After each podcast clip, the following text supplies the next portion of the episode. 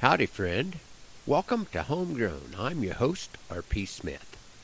For the most part, I appreciate the celebration of Arbor Day and am proud of the fact that its roots are right here in Nebraska. But I must admit that the time I've spent cutting cedar trees recently does temper my enthusiasm just a tad. Some of the trees I've been cutting are over 40 years old, and while our pastures could sure be worse, I don't feel like I can trust these big berry producing trees to behave themselves for the next 40 years. I still have some places in mind for another shelter belt, and I'll probably plant more cedars, hoping that the future generations of the ranch are willing to make an effort to keep ahead of the volunteers. The storms this spring have reminded me just how dependent our outfit is on its windbreaks.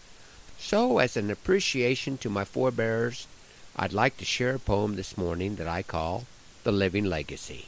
A young hand once asked an old man, Mister, why would you plant a tree?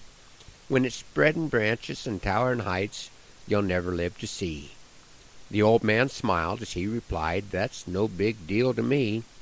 If you peeled my bark, you'd count more than eighty rings. I've seen a grown up tree. He didn't know just who would use him, yet he saw a void that he could fill. So he tilled and planted, watered and nursed that windbreak on the hill. Now a young man benefits from those labors of long ago, each time a cold blue northerner sends down its icy blow. Protection for a home and a cowherd that could be given in no better way. When the storm is at its worst, that windbreak saves the day. I'm sure he had other ways to spend his time than tending to a tree.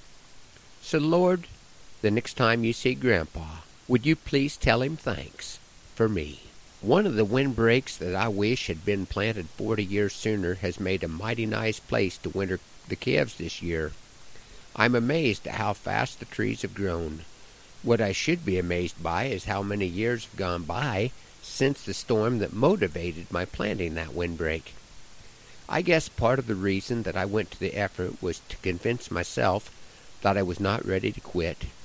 And as with every challenge for every rancher, you just move forward, one day at a time.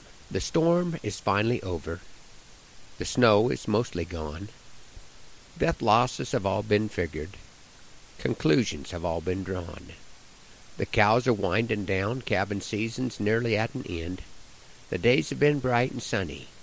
Green grass is just around the bend. This round has been a whole lot rougher. It won't be no banner year, but you can bet your bankers bar a dollar next season we'll still be here. You see, we have this pen of heifers, some of the best we've ever had, and it's almost time to breed 'em. Next year won't be half bad. You can tell the diehards in this game, the ones that are in to stay, they will be the first to tell you next calving season is just 300 days away. I call that piece After the Storm. Both of the poems that I used this morning are in my book, A Ride Through Rhyme. I need to put together an expanded collection of my poetry, but I still have a little inventory of my original book, and in appreciation for Arbor Day, I can't bring myself to use any more trees until my inventory is completely gone. If anyone's interested in a book or CDs, please visit my website at rpsmith.us. I'm looking forward to heading east tomorrow to speak at the Seward Area Ag Appreciation Banquet.